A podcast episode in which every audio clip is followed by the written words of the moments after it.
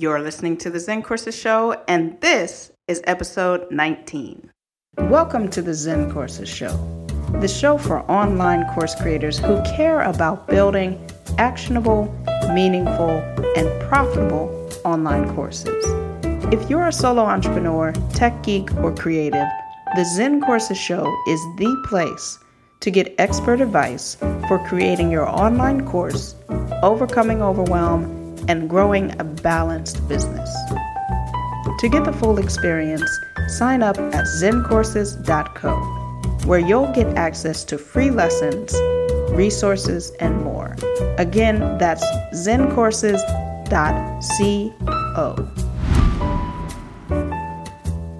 Hey, hey, hey.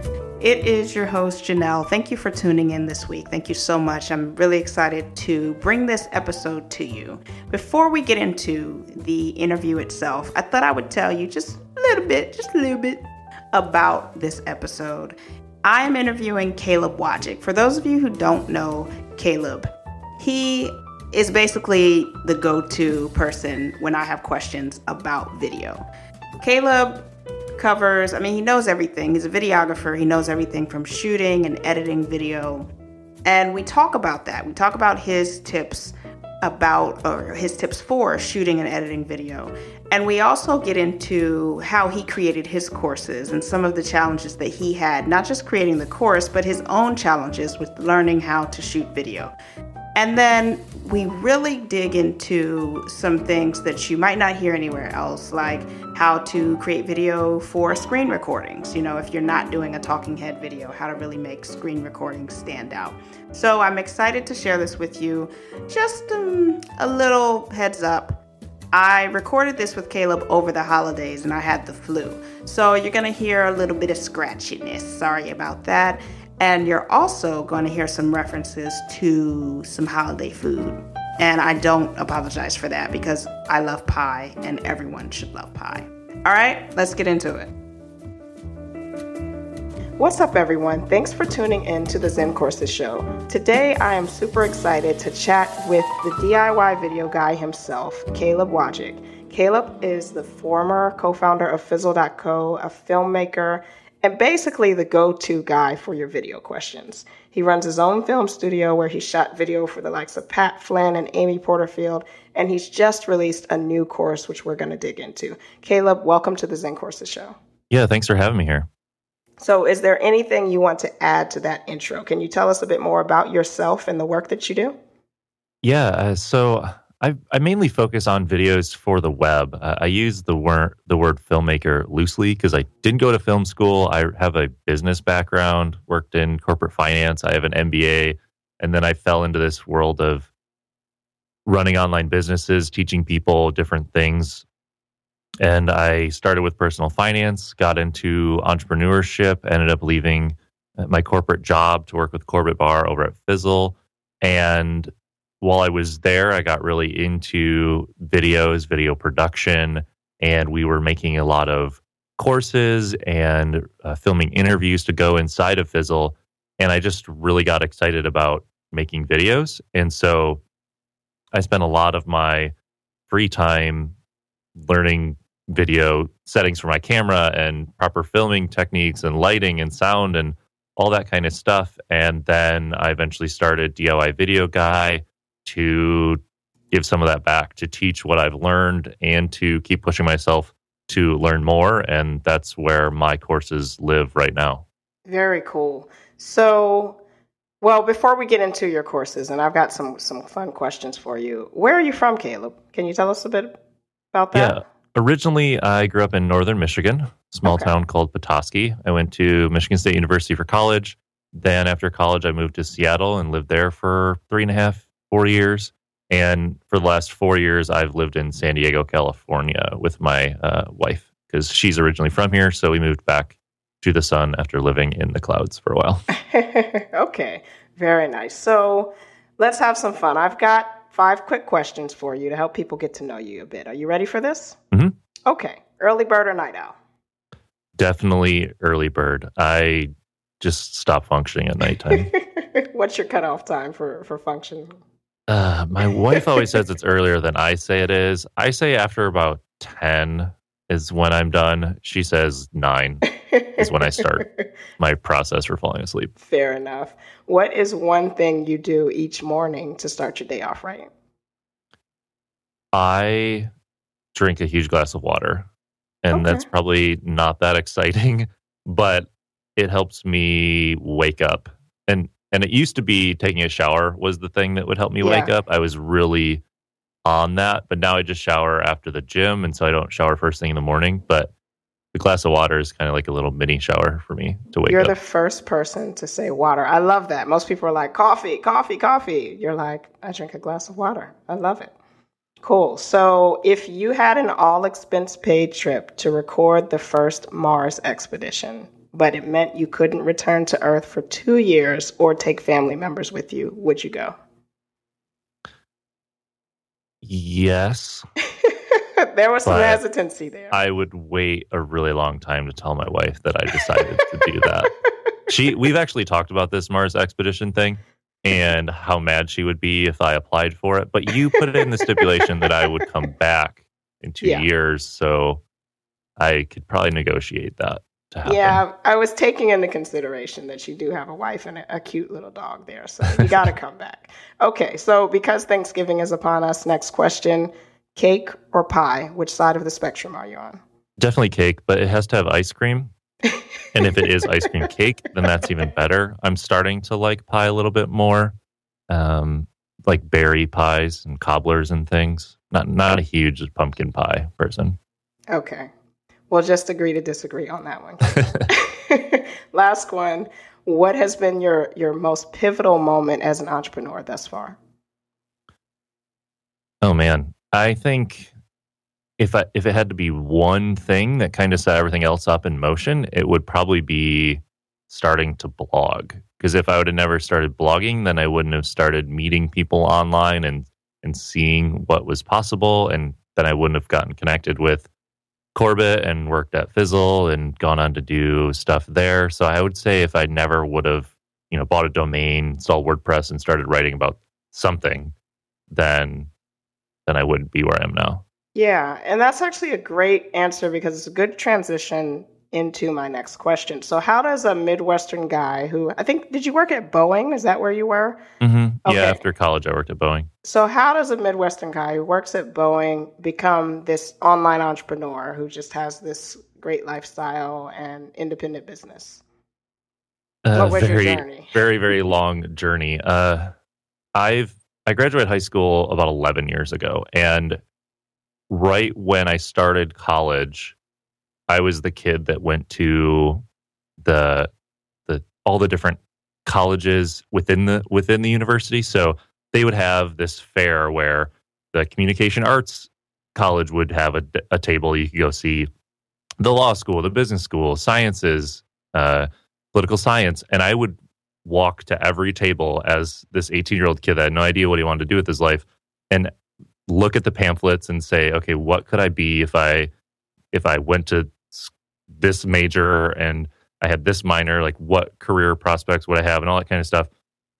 And I was super calculated about what I chose when I was in college. So I majored in supply chain management because at Michigan State it was either number one or number two every single year. So I knew that I could easily get a job in that through the recruiters that came to campus. So that was my calculated decision. And then my other bachelor's degree that I got at the same time was telecommunications. And I did things like video production, audio production, web, uh, computer animation, things like that. And that those are the things that I was really passionate about, but I didn't put a ton of effort into them when I was in school because I just didn't think I could get a career in that because all I'd heard was it's so hard to make a living in Hollywood or in television or as an artist. And so I, I chose the safe path of getting a bachelor's degree in the business college, going to work at a big company, getting my MBA, and trying to do that whole life. And partway through that, I started to be miserable in th- that environment and in a finance role at Boeing. I graduated college in 2008, right before the economic downturn. And so within the first few months, I was seeing layoffs inside my company that I had spreadsheets that had people's jobs and livelihoods in in the cells. Like basically, the numbers of employees at our location were diminishing. So then I kind of had a wake up call and said, okay, do I want to work for a big company my whole life? And then from there, it took me three, three and a half years to build up connections and to eventually work with Corbett at Fizzle to do this online business stuff through reading entrepreneurial blogs, learning personal finance to get myself out of debt so I could make that leap, yeah. and so on. So it wasn't this really quick thing. It it's been this 10 year journey to figure out what it is I want to do.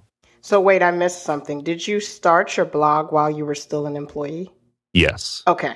Yeah. Okay. I started it about a year and a half in to working at Boeing. And then about a year and a half later, I left. Gotcha. So, did you have, well, first of all, what, let's get a timeline here. What, Mhm. what year was that when you started your blog? And it, and it was pocketchange.com, right? Yes, it was late December 2010. Okay, gotcha. So around 2000, mid 2011, you left. Um, and then you started working with Corbett, and I know that you were doing kind of working with him. Can you describe what you know what you were doing with Corbett, like what that transition into entrepreneurship was like? Hmm Yeah. So he first hired me part time for six weeks because he was going to be traveling through Europe with his wife, and he wanted to make sure that nothing broke with with Think Traffic, uh, th- his website at the time. And so there were things like support email, making sure blog posts went out, uh, making sure course sales went through properly, and doing general admin things for the website. And so that's what I started doing. And then after those six weeks are up, I started working full time and went into a more uh, production kind of role of actually writing blog posts, sourcing guest posts, editing video interviews that he was doing, uh, helping to build the next course that we created, which was Start a Blog That Matters.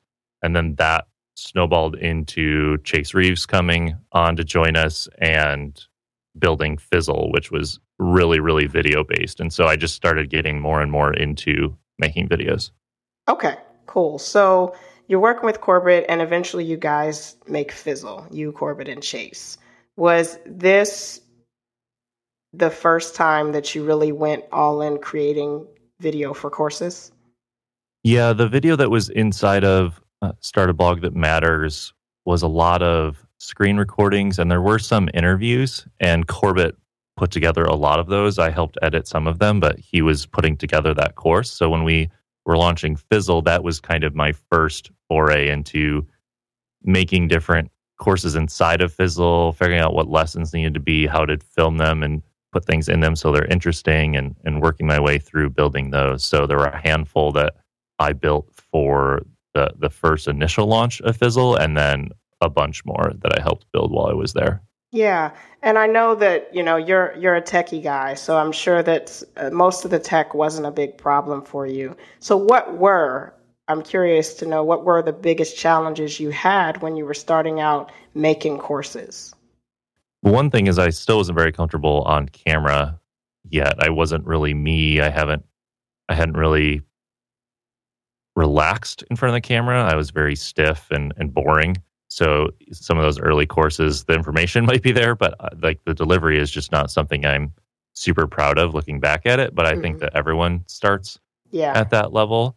And then for actually making the courses, I don't have a teaching background. So figuring out what needed to be in the courses and figuring out the best way to deliver that was another thing that had a big learning curve for me. Okay. So how did you overcome because those those are two distinct things and they're two big things. You know, people are uncomfortable sometimes being on camera. A- A lot of times actually. So how did you overcome that one?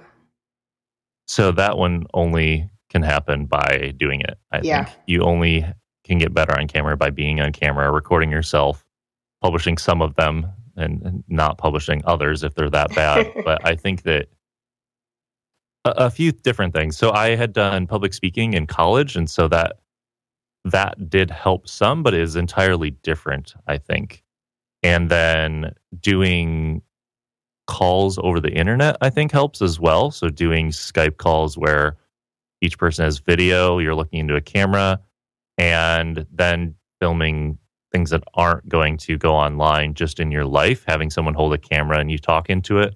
Yeah. Is is helpful too. So more of a vlogging style.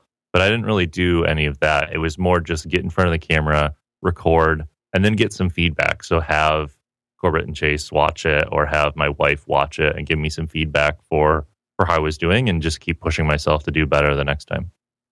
Yeah, I think that just as an aside, I think it's it's one of those things where like you said, you just have to do it and there comes this point where you just fall in, if that makes any sense, where you're just like, okay, I've done this so many times. This is this is what I want to do. I'm just going to relax.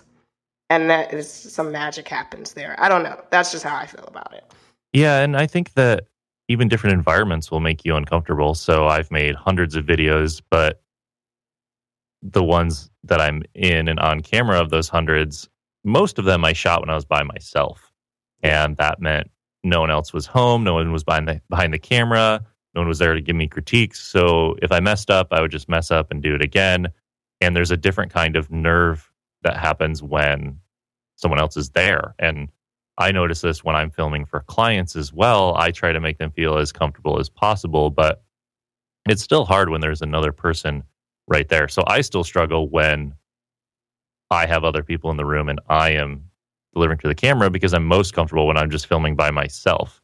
Yeah. But sometimes that's not the case. Cool. So the second challenge that you mentioned was realizing that you didn't have a teaching background and just trying to figure out how you approach the content from a teaching perspective. How did you tackle that one?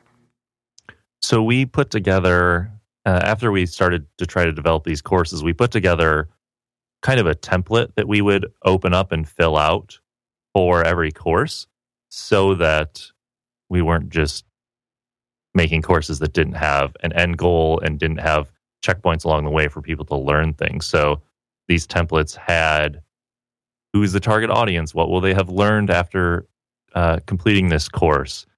And then throughout the individual lessons, there were things like what could someone download as a worksheet and fill out to actually absorb the stuff that you've taught them? What can you put on screen that's going to make this more visually interesting and engaging for them to watch? How can you keep the lessons shorter and not 15, 20 minutes long to have them build momentum as they watch some shorter videos? And so through that through that template every time we made a course we would make sure that we could focus on okay who's who's this best for what should they be able to accomplish after they finish this and really focus on the learning not just putting a course out on a topic so that it's another thing in the library. Okay. So what did you learn about video for learning? And uh, just in general what have you learned about using video for a, learning purpose that maybe you can share with us? Well, I think one of the biggest things is someone simply talking to the camera isn't the best way for someone to absorb information. I, I think you have to think of video and teaching and having someone learning it and consuming it similar to being in a classroom. And so if you are just talking to a camera and reading off a teleprompter, that that really isn't video. It's just text. You're just you're just reading a textbook. It would be the equivalent of a professor in a classroom opening a book, standing there in front of a group of 100 kids and just reading the textbook. There's no additional value gained by them going to class, sitting there and listening to the professor read it versus them just reading it. Yeah. Other than the fact that maybe it's it's a little more passive to to watch video and listen to someone talk is more passive than having to read a textbook. So you have to think of other ways within the video to make people retain the information as well as be entertained throughout it. So to retain the information, those are things like putting text on screen when you say certain things, whether that's in between sections to give them a mental break, which is something we started doing at Fizzle, if it's quotes on screen when you're saying them, if you're listing bullet points of what you're about to cover or just covered, those things come on screen. Those are other visual cues for people to retain the information that you just you just gave them. This would be the equivalent of a professor turning around and writing on a whiteboard when they they say a thought and actually working through a problem live as opposed to seeing the entire math problem printed in the book. So those are kinds of things that you can use to engage with people. Now, one thing that you can't do that you can do in a classroom where you can actually ask questions of your your uh, your people in your class. Online the equivalent is asking a question at the end of a video and having them comment below in your course and then you can respond that way. Yeah. So having that dialogue makes the teaching not just a one way medium but instead a two way medium so you can answer people's questions. As far as entertaining you have to put things in there that are funny. You have to put in little joke things. You have to sometimes add music or do things with your video transitions like zooming in and out and making them just more engaging so people make it through to the end. So if you're only doing talking head videos right now where you look at the camera and you talk for 5 minutes straight and that's it, try to do some more work in editing to make it a little bit more entertaining as well as having people retain that information a little more.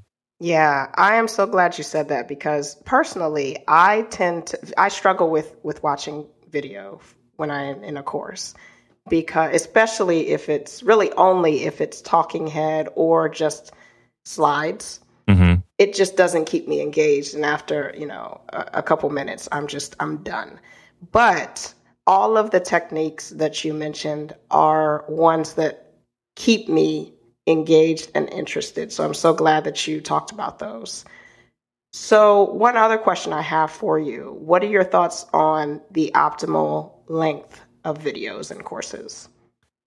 So that's that's always the question. It's a big debate. Get. I mean, not just for courses, but videos in general. And there there is a big debate. And I think that shorter videos in general, and I could put a number on it, somewhere between two and five minutes. Those are the kinds of videos that when I'm watching a course, I end up watching a course for longer because I build the momentum. Yeah. And I feel like when you have some videos that are shorter, then you fill your gaps in your day with them.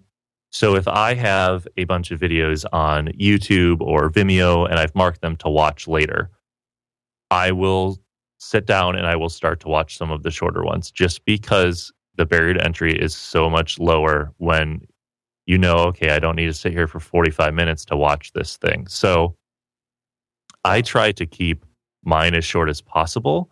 But I think there's also something to be said about a little bit longer video if you're going to go in more detail and as long as it's still on that same topic. So I think that anytime you're about to title a video this and this and this, th- that should be three videos and you should just make them shorter.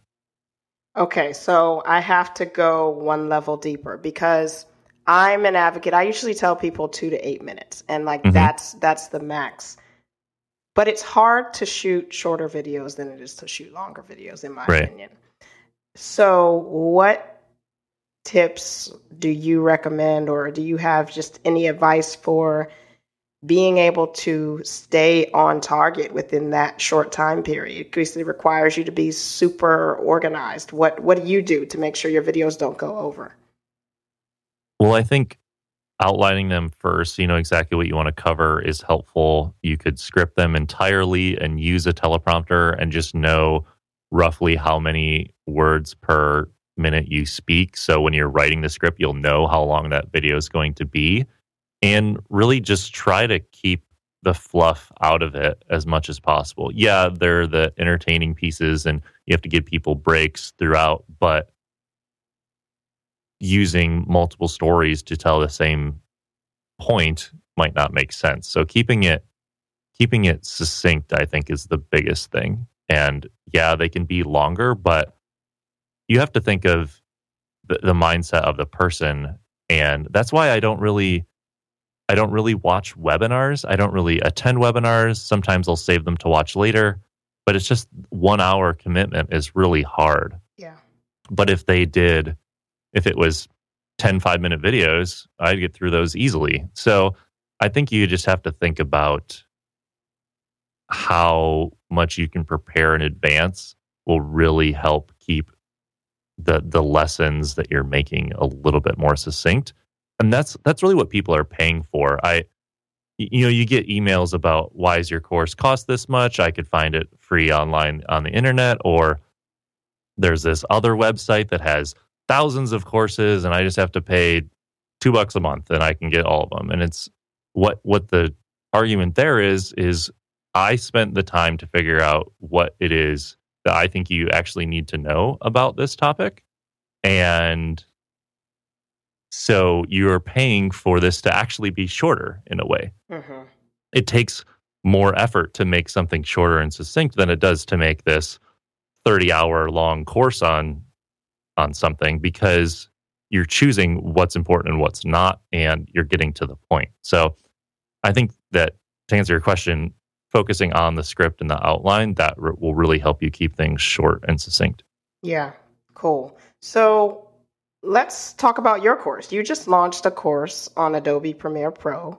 Can you give us an overview of it?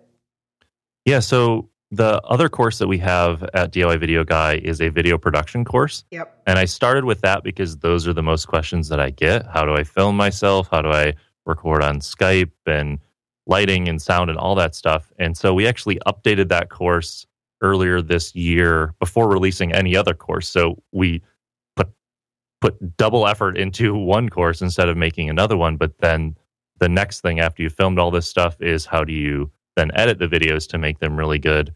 And so we went back and forth about whether there should be one course on editing or whether it should be software specific. And I think this is actually a really good conversation for this podcast because sometimes you'll want to do something with a course and there's kind of two ways you could go. You could go software specific or you could go kind of agnostic mm-hmm. around whatever you're doing. So you could say, this course is about web design.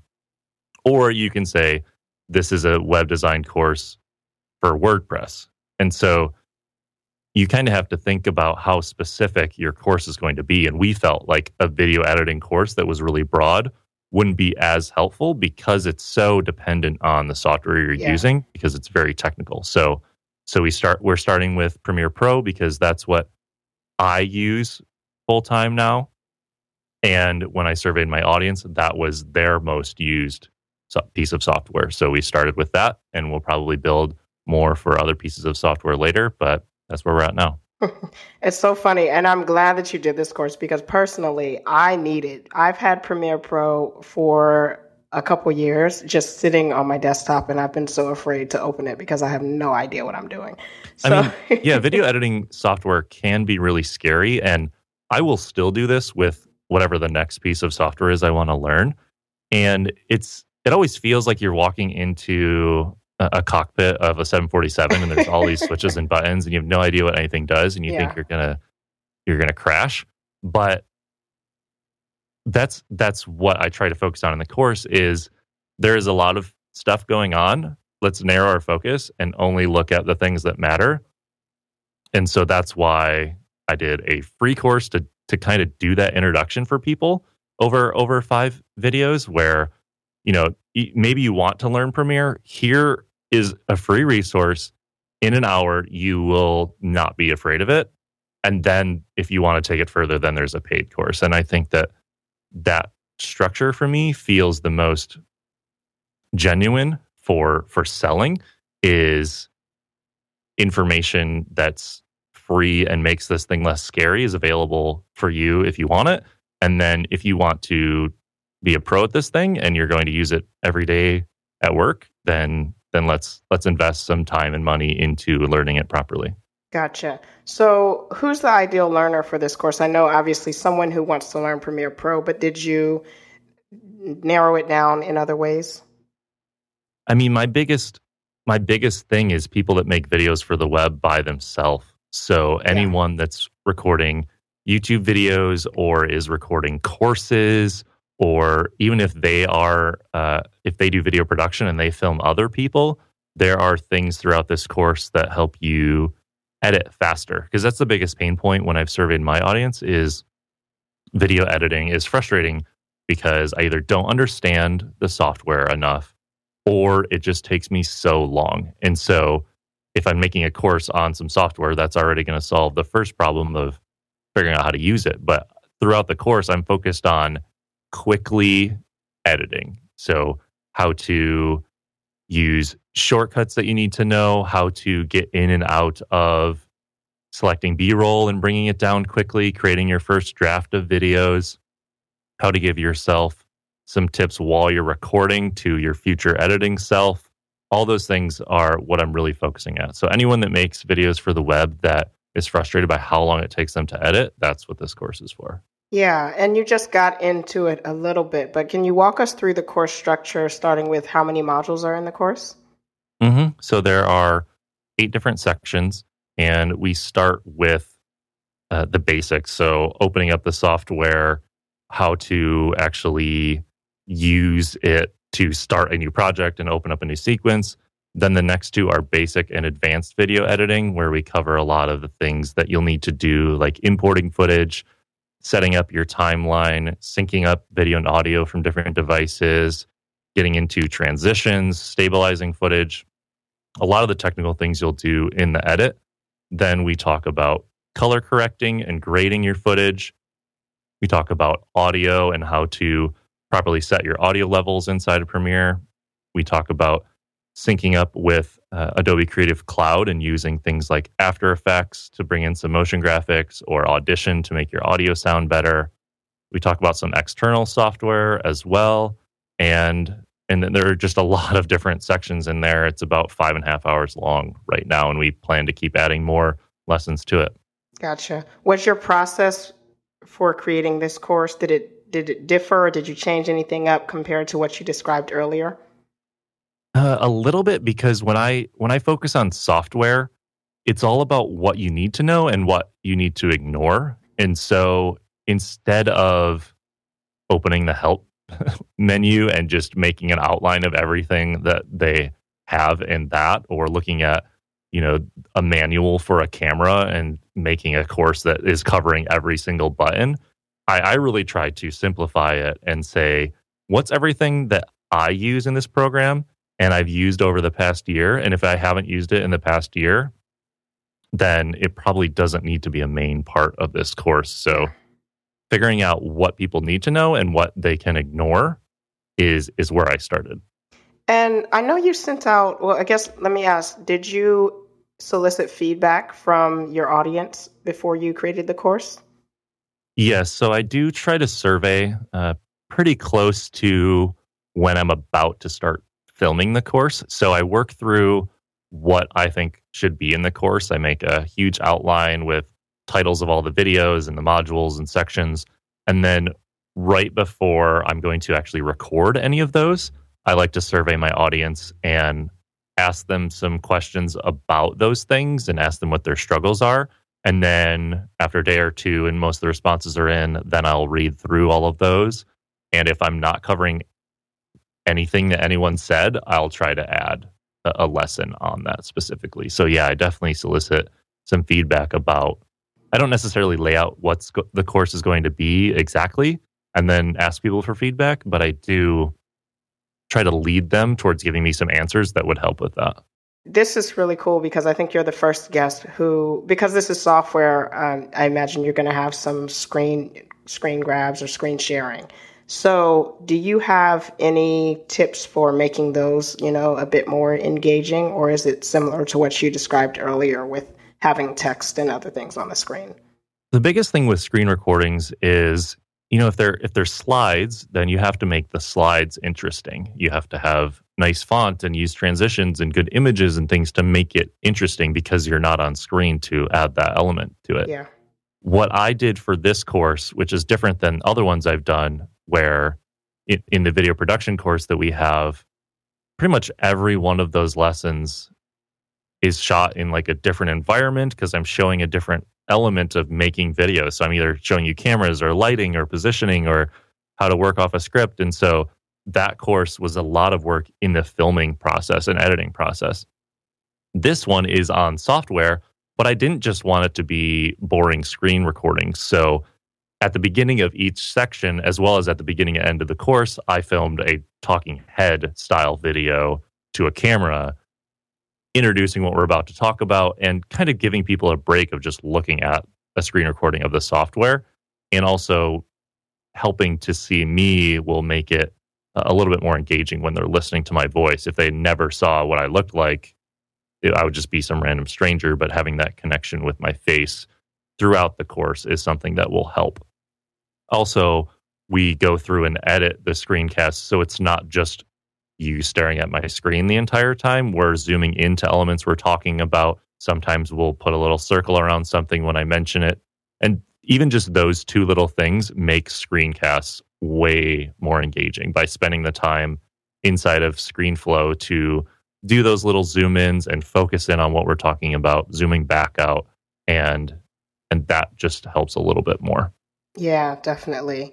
Cool. So thanks for sharing that. I want to try something a little bit different. Let's say I'm starting from scratch with video and I'm really nervous. I don't know anything about it. Where should I start if I want to make a video course with regards to equipment recommendations and just how to approach shooting videos?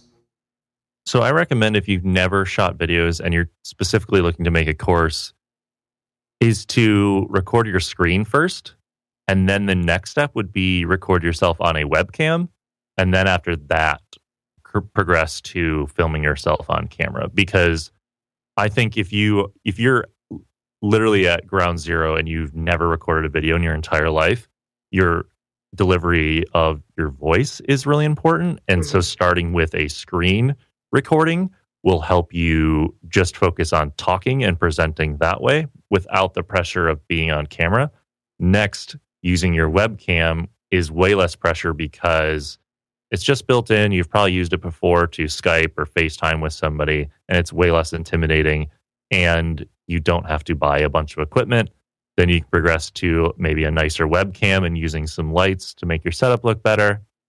And then you can keep going down the rabbit hole of buying equipment and making your videos look really good. Yeah, it is a rabbit hole. There's so there's so much that you can buy and so many things out there, and uh, we'll be sure to link to your site so people can see your recommendations, which are super helpful. So we we would kind of it wouldn't be right to talk about video without doing a quick question about audio. Is are there any tips on just having better audio for video in your courses? Yeah, if you're using a webcam or doing screen recording, looking into a good podcasting microphone is probably the best way to go because you you're mainly just your voice. And even if you're on a webcam, you can place it just off into the corner or even visible on screen. It's not that big a deal for people to when they're watching a little webcam video see someone's podcasting microphone. But specifically for doing a screen recording course like the one we just did, I recorded on this microphone I'm on right now because I wanted the best sound quality. And there was no recording of me during that section. So I didn't need to worry about hiding it at all. So, whatever microphone you have that's the best, use that one. And people will kind of deal if it's in the shot a little bit for when you're doing webcam recording. So, that would be my recommendation. I started off with a Blue Yeti, and then I progressed to having uh, an actual podcasting uh, XLR microphone that ran into a mixer and things. So right now I use a Shure SM7B, and it goes into a Focusrite Scarlett 18i8, and then there's a DBX 286S. So I'm talking into seven or eight hundred dollars worth of equipment versus I started with just a $100 microphone. So yeah, it, it, it is a rabbit hole, but you you can you can up the quality of your stuff that way. And so I always tell people that are getting started, I didn't start with equipment I have, and neither will you. And so start with what you have, whether that's your phone or your webcam and your Apple headset, and work your way up from there. Yeah, I I have spent hours researching microphones. It's just it, it can get ridiculous. It really can. So yeah, the the Blue Yeti is is what I started with as well, and um, I really love the Shure. And then a lot of people recommend the uh, the Heil microphone as well. So we're down to the final three questions, Caleb. First one is what's next for you? Anything exciting coming up? Well, we just launched the course uh, yesterday as of yeah. recording this. So we're excited to get feedback on it from people that go through it and and keep making it better. I think that that's something that a lot of people don't do when they make courses is encourage that feedback loop whether that's a timed email that goes out 2 to 4 weeks after someone buys or you just send a survey to all your buyers at one point whatever you do to to get that feedback from people to make your course better is is definitely worth it because I know when I was in school, I I gave feedback for courses I was in in college uh, yeah. occasionally if I felt like there were parts that could have been taught better or there were parts that didn't need to be covered and things like that. And I I am not a traditional teacher, but when I receive feedback like that, it's super helpful to get an outside opinion on something. And so I think that that's kind of the next step for us is once a course is out there, let's see what people think, maybe see what things they really liked. You can see what people have watched and which ones they skipped ahead in and and those are kinds of feedback that that you need. Yeah. And I love that you do that because there are some people who don't pay attention to the feedback uh, but it's always just heartening to hear entrepreneurs who care about that and actually use it to implement the next iteration. So kudos to you for for listening to the feedback. So next question, where can people find out more about you, Caleb? You can find out the most about me at DIYvideoguy.com. There are links to courses there and uh, even to check out our video production work as well with my production company, but everything lives at DIY Video Guy. Gotcha. Last question What's your why? Why do you get up and do this work every day? Because of how many tutorials I've had to go and try to find out how to do something, I'm really just trying to build the best place for anyone that wants to learn video stuff. And, and that's what gets me going. Really, I know that Matthew McConaughey gave this speech uh, when he won an Oscar a year or two ago about how his his uh, his role model was himself in ten years, and mine's kind of the opposite, where I work for myself ten years ago to try to help that person, and so, or even five years ago, or one year ago, or one week ago, just trying to help someone else uh, do the things that I try to do as well. Beautiful. Love it. Thank you so much for being here, Caleb. I think this is going to be super valuable, and I'm just happy to have had you on the show.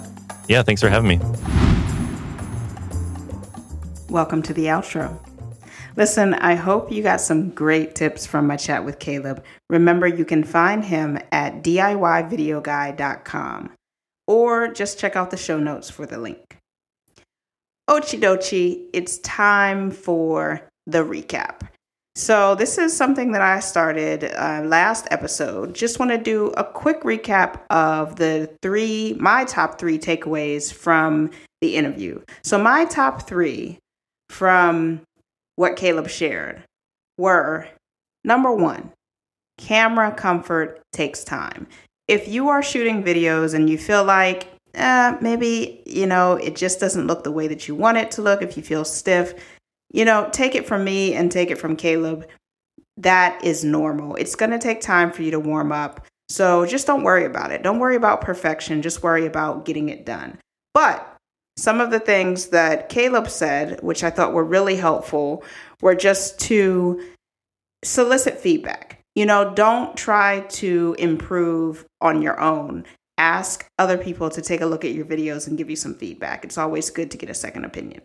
Okay, so that's number one. Number two, keep it short. This is kind of a twofer. So keep it short, but also outline, outline, outline. So Caleb and I kind of have slightly different time guidelines. He thinks that video should be two to five minutes. I give you a little bit of extra time and I say two to eight minutes. again, it just kind of depends on what feels right to you. There's no hard and fast rule, but the general rule that does exist is anything that's over, you know, that's like nine minutes or more, 10 minutes or more, people start to tune out. That's not what you want. You want to try to keep it concise and succinct. So, to do that, one of the things that both Caleb and I recommend is you outline, outline, outline you know, make an outline of what your learners need to get out of this video. Don't just shoot it and start talking. Give yourself, you know, have a script, but before you script it, outline it and just make sure that you hit all of the key points that you need to for that particular topic. The other thing that Caleb said that I thought was really helpful is don't try to squeeze too many topics into one video. You know, if you're getting to the point where you have three topics, four or five topics in a video, then you probably want to break those up into shorter videos. Okay? So that's number two. Number three was use your best microphone. So, the mic that Caleb and I both started off on was the Blue Yeti. In fact, that's the microphone that you're listening to right now. It's what I'm recording this episode on. I am upgrading to a different microphone, but I think the Yeti is a great starter mic. It's about $100 and it gives you just really great audio quality and it allows you to record audio in different environments. There's different settings for different rooms. But anyway, that's a that's something entirely different. I will throw some links to different mics that are at various price points in the show notes. The main thing I want you to remember is audio trumps video. So you might think when you're shooting videos that the quality of your video is what's most important. That's not true. People will forgive you not having the best shot or camera. You know, I don't mean anything crazy, but if it's not, you know, as crisp as what you might see from some pro level videographers, that's okay as long as you have quality audio. It's really hard to listen to bad audio when you're watching or listening to anything. So invest in your audio if you don't have the best camera. And remember, you can always rent a camera. You don't have to run out and buy a camera, but do buy your own microphone. Okay, so once again, I will post some links to mics from $50 on up in the show notes. Speaking of the show notes, I should probably tell you where to find those. That might be helpful. Just head over to zencourses.co forward slash 019 to find them. Again, all the links mentioned in the episode are there. That's zencourses.co slash 019. That's for episode 19. And you'll find everything that I've mentioned and everything that Caleb mentioned in the episode. Okay, before we wrap up, are you struggling with how to price your online course? If you're creating a course, you probably are because I've gotten a lot of emails from you asking me just that very question. So this week I published uh, part one of an article on just that how to price your online course. And you can find it on the blog at zencourses.co. Go ahead and check it out. There's some good info, some funny pictures to help you figure out how to price because it's actually a pretty complex science. If you want to be the first to hear about part two and my upcoming pricing guide that I'm putting together for you, join the course crew. Yeah, I said it, the course crew. That's what I'm calling all of the cool people signed up for my mailing list. The easiest way to join us is to go to zencourses.co forward slash newsletter join the course crew, and stop missing out on all things awesome. Come on, join the family. If you can't remember the link, just go to zencourses.co, not .com, and sign up there. All right, it is that time. As always, thank you, thank you, thank you for hanging out with me and giving me some of your time today. I truly appreciate it. I do not take it for granted. I will see you next week. I'm Janelle Allen, and this has been the Zen Courses Show. Have a great day.